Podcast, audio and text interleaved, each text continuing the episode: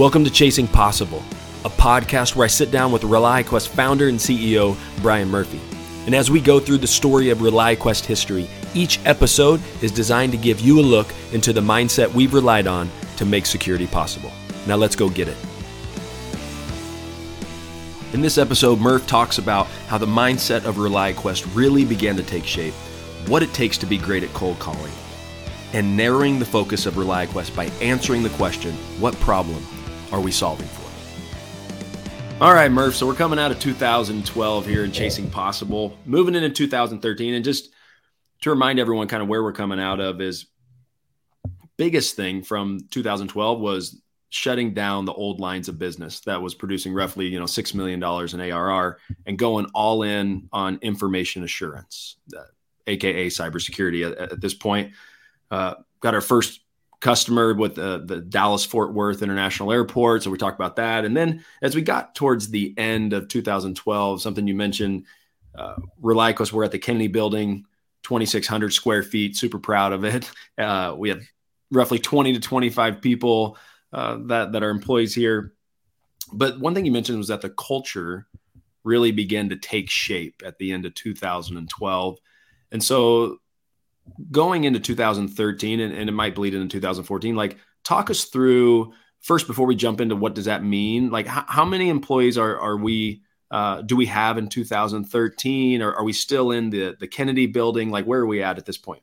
Yeah so still still in the kennedy building. That becomes a funny part of my uh, part of the part of the journey here. You know, office space is is never far from causing us pain uh, at, at, in our journey here at ReliaQuest. Sounds like a silly thing to say, but it'll make more sense. But so coming in, you know, we're we're starting off in 2013. The thing I'll say is, you know, we shut off those other business lines, and so you collect your accounts receivable. There's no new work coming in, so you got to really get out there and sell. So to kind of set the stage.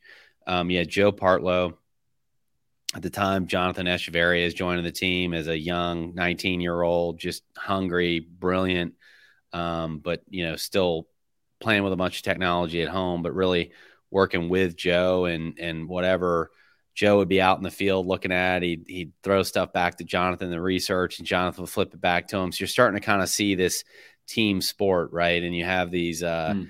people going out and doing security work, and and and Elliot's learning how to sell it and at that point, now Colin's learning how to sell it. And, you know, Scott Noonan's going from recruiting for the satellite world and, and trying to get people that know network engineering and satellite engineering to figuring out how to go find people that can go on site in a commercial building and do large scale ArcSight enterprise. And we were doing everything, right? We would do vulnerability scanning, pen testing. We just had a bunch of service offerings. And, uh, we were, you know, I told you I got the billing right this time, so we're we're marking that up. But more important, the billing, um, the due date of the billing. And one thing that I work with entrepreneurs a lot now is just making sure you structure your agreements and your contract correctly. So, um, mm-hmm. a lot of people when they're growing a business, you know, you start to think about yourself and you think, man, I can't you know bill for that all up front or i can't make that due in 30 days or when the when the large company says we pay net 90 i can't push back on that because i need the business. And what happens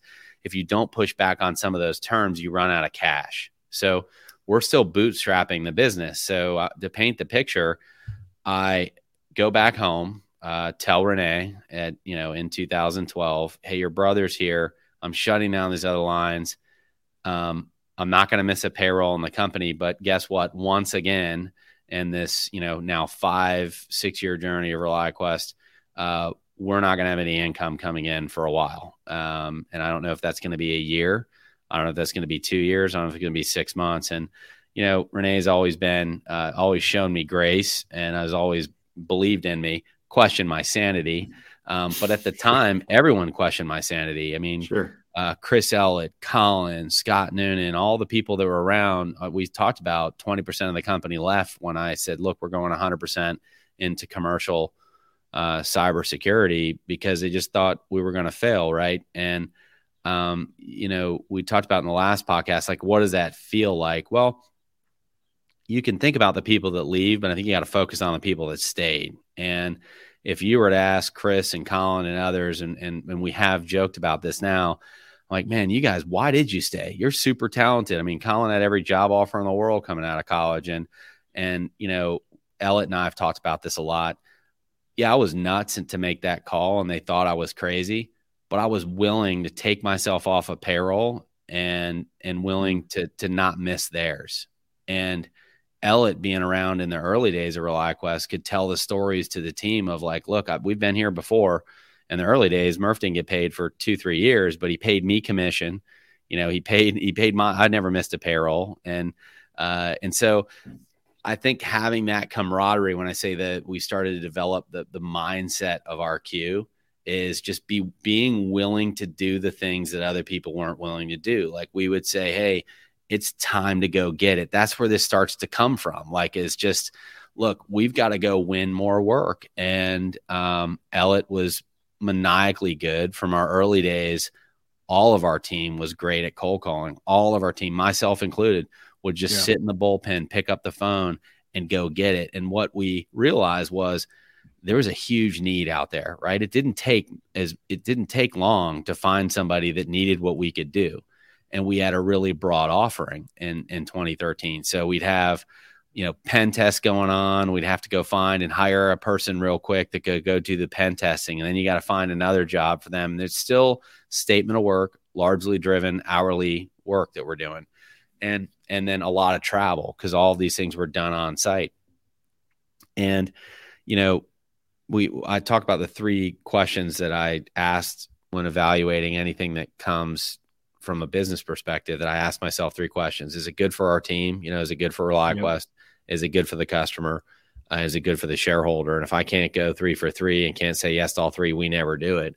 Um, and really, where that comes from is when you think about a couple of these pivots. You know, why do we leave the satellite engineering? Right. Well, we lost. We we we left what we first started doing because of a you know global Great Recession. Right. Um, sure. Probably helped me realize it was a bad business anyway. Thank goodness.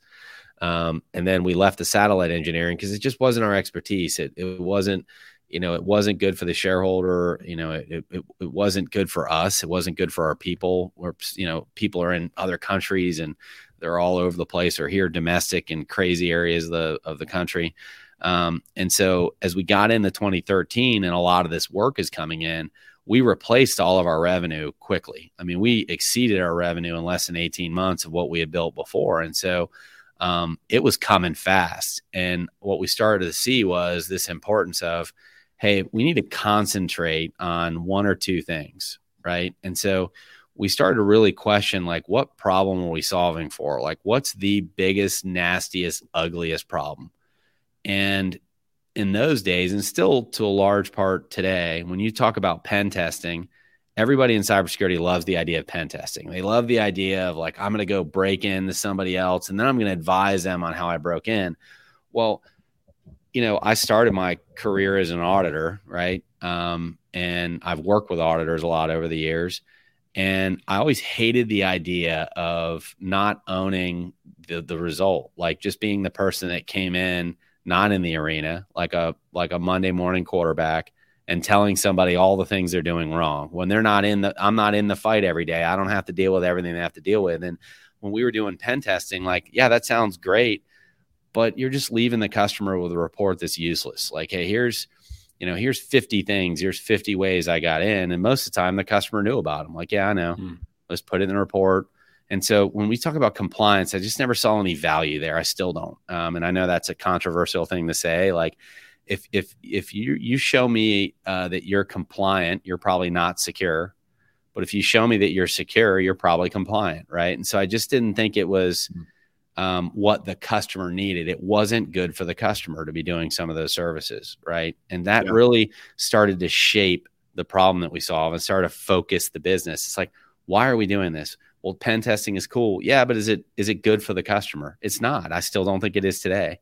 Um, I, I don't. I think that service is like again coming in and telling people things they probably already know for the most part, right? Um, sure. Joe Partlow has this saying that uh, you know pen testing's like you know if you were to say let me uh, test the security of your home and you you walk up to the front door and one of the kids left the front door open you write a 10 page report on the front door needs to be closed and locked well no kidding so why don't we first go around and lock and secure all the things that we know about, and then come back in and test for vulnerabilities, which is how we think about um, that con- continually testing capability of our content and, and our detection capability today through Verify. So, um, so we were starting to shape some of these beliefs pretty early, right? And we were selling a lot of things, um, picking up a lot of engineering pro- projects. But what started to become apparent to me is we're wearing our people out. You know, our people are on planes nonstop, leaving on Sunday, coming back on Friday.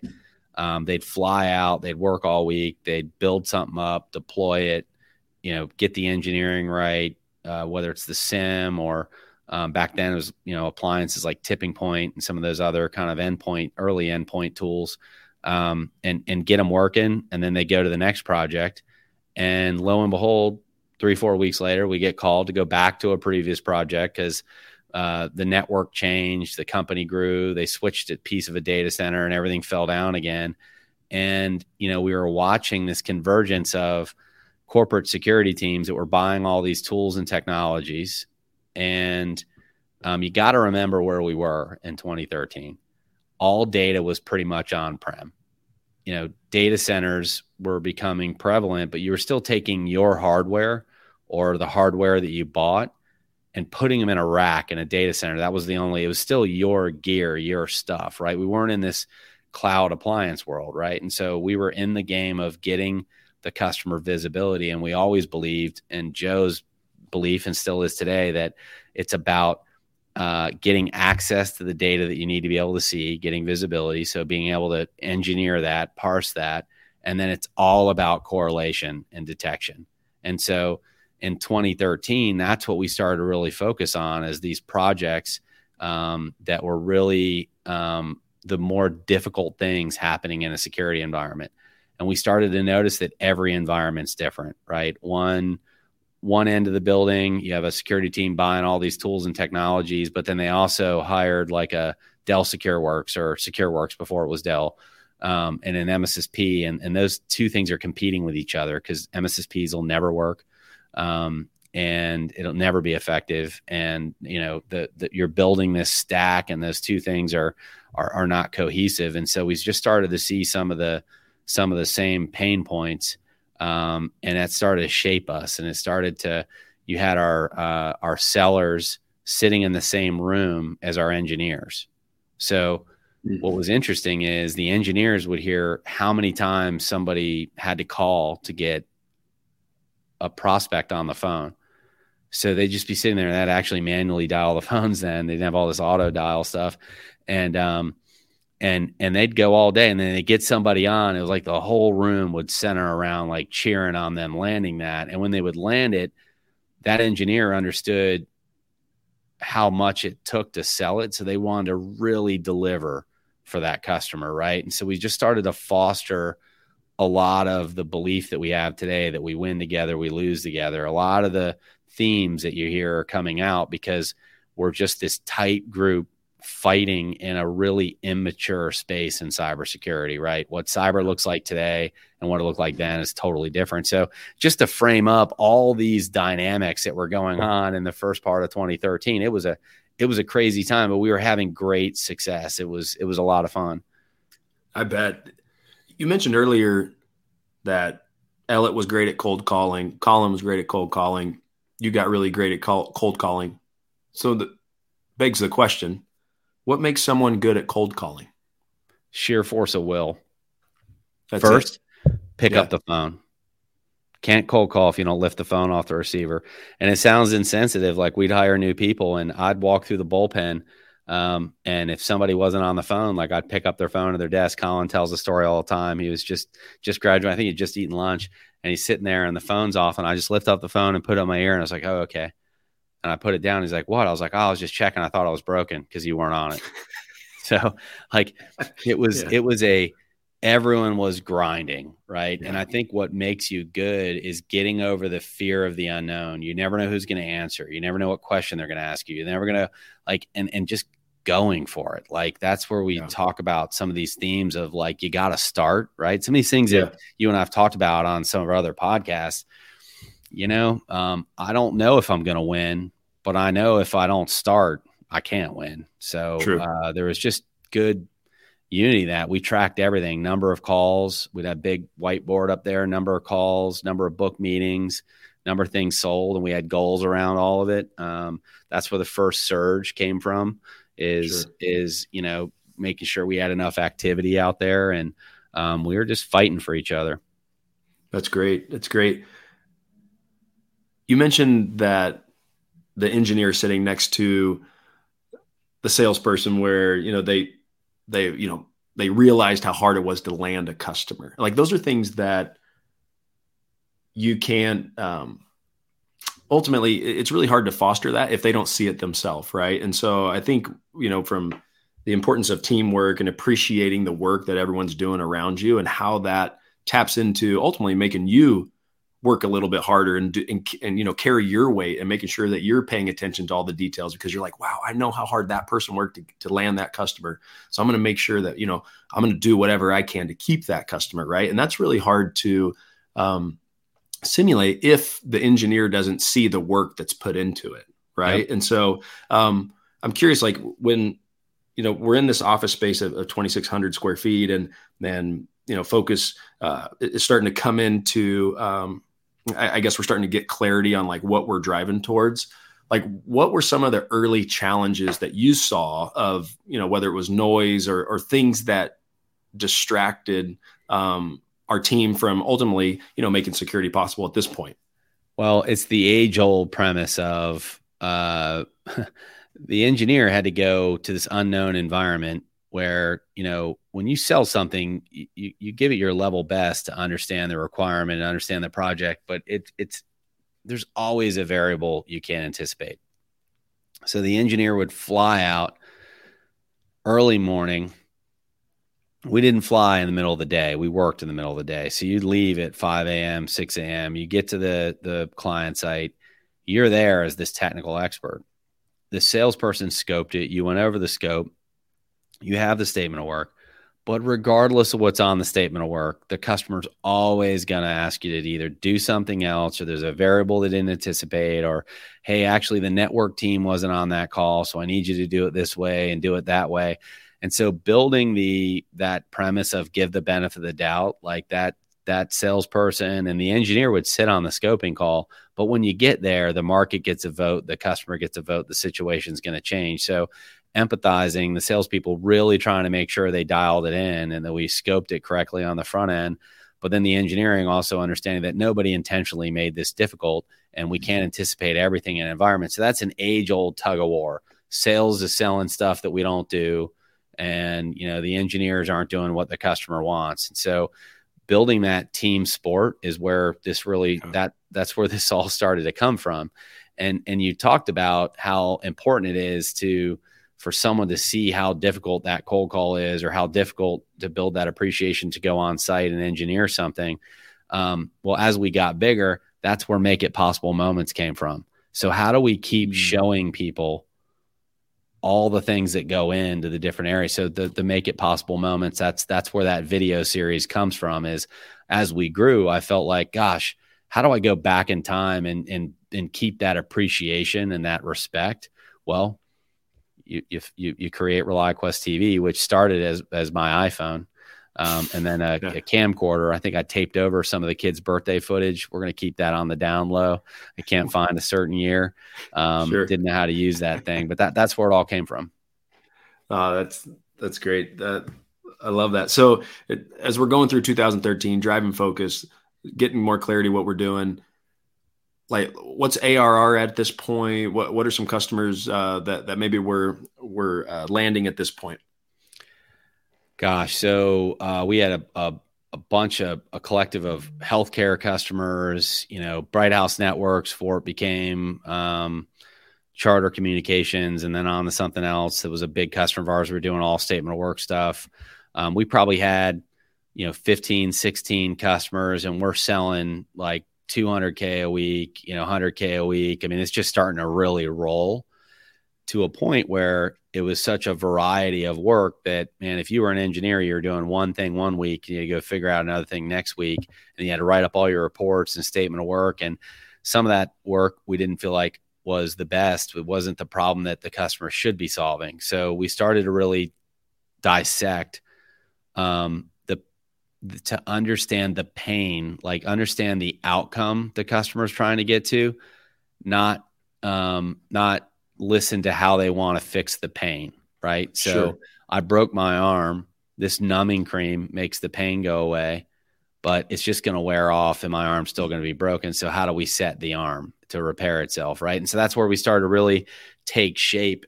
And instead of like, tell me your problem and I'm going to go solve it, it's understand the best outcome to get you yeah. in. And, you know, Joe and I, it used to be I had to drive down to Fort Lauderdale to sit and, um, you know, have a couple drinks with him and figure this out. We, it was every day.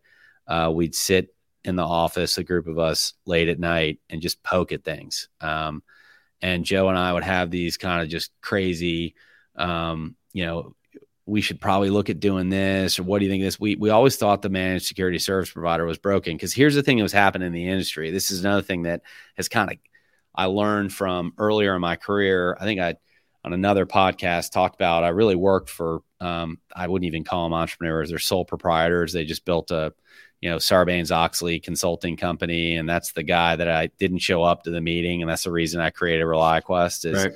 um, and so I've always kind of, they're sole proprietors. I mean, I, I, I laugh, I learn, you learn a lot by what not to do. Um, and so like those guys would help sell a deal and they'd take commission from one of their, their team members as owners. Right. So there's a reason I've never earned a commission in 16 years of ReliaQuest because you know commissions which you pay your team you don't you don't keep some of that so sure you know um but i remembered like just what a bad business these guys had built right it was all statement of work um, all they talked about was the fact that they're former PwC. Like I'm like I don't I don't just build a company. No one cares what you did 10 years ago. No one cares. Like if that's the only reason you're good, we're in a world of hurt. And so I never made the company about me um, and and I never made it about the founder, right? Um, I also didn't make it single threaded. So what I noticed in the industry at the time is there were companies that like all they would do is they'd be an MSSP for ArcSight. That's it, one technology, and they were just booming in growth, right? They were doing really well, or they build one sensor, and that's all they managed. But when we would do projects, we would always just joke at how different all these environments were. Like every company's different. No two hospitals the same, no two healthcare companies, banks, they're all different. So I thought back to, man, you know, they're managing just ArcSight. This is no different than, you know, those two guys that just did one thing and all they talked about was PwC. So how's that any good? Like I don't want to be single threaded because what I learned early in my career is the market's going to change, right? Um, technologies come and go and sure enough, we've seen over the years, I mean, ArcSight's gone, barely exists anymore. That's just happened so many times. And we've always taken a technology independent approach to security. It was always about detection, always about visibility. And it was always, we don't care what you're using to do it. How do we get you to the outcome? So it's funny how kind of your early life um, influences how you think about major decisions, right? And and sure, just seeing things done poorly have gotten me out of like don't do bad like that. Like I don't want I don't want to I'm not going to take commission from people. I'm never going to miss a payroll. Uh, I'm not going to make it about me. I'm not going to make it about where I used to work. Um, you know, it's like so I just kind of that's yeah. so we started all that stuff just started to come to a point and then we started to notice that just they really needed this like ongoing visibility, this ongoing detection capability. But if we go back to where we were then, you had really one main SIEM, ArcSight. Q1 Labs, which is now IBM QRadar, was gaining traction. A ton of people used this kind of open source, wonky Alien Vault that doesn't exist anymore. Um, and then you had a bunch of fringe little players out there, right? And um, you could just see how fragmented it was. And so we didn't want to just do one thing. And we knew that we wouldn't survive if we tried to be a master in all things. So we just started to take this logic of this detection is the most important part.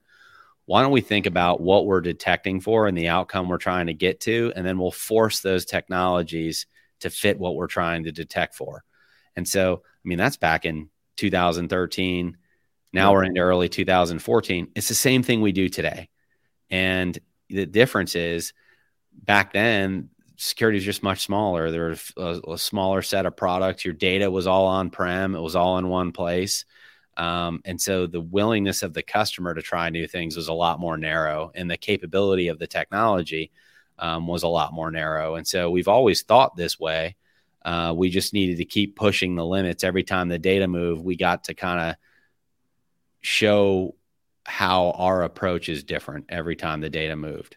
And we watched a lot of people that were much bigger than us. Man, I can remember going, HP bought ArcSight, and I sat at a table with a guy that owned an MSSP that all he did was manage ArcSight. And he was talking in the third person and just being really shitty to us uh, in front of all the HP people. And I just, you know, listened and nod, and that's really amazing. It's a great company. And um, he's, you know, I, I, think they're still in business today, but they've been fledgling for a long time and we're a hundred times their size. And so um, it just goes to show when you're starting up, um, it's not about where you are; it's about you know where you end up and where you're going. Um, you can't.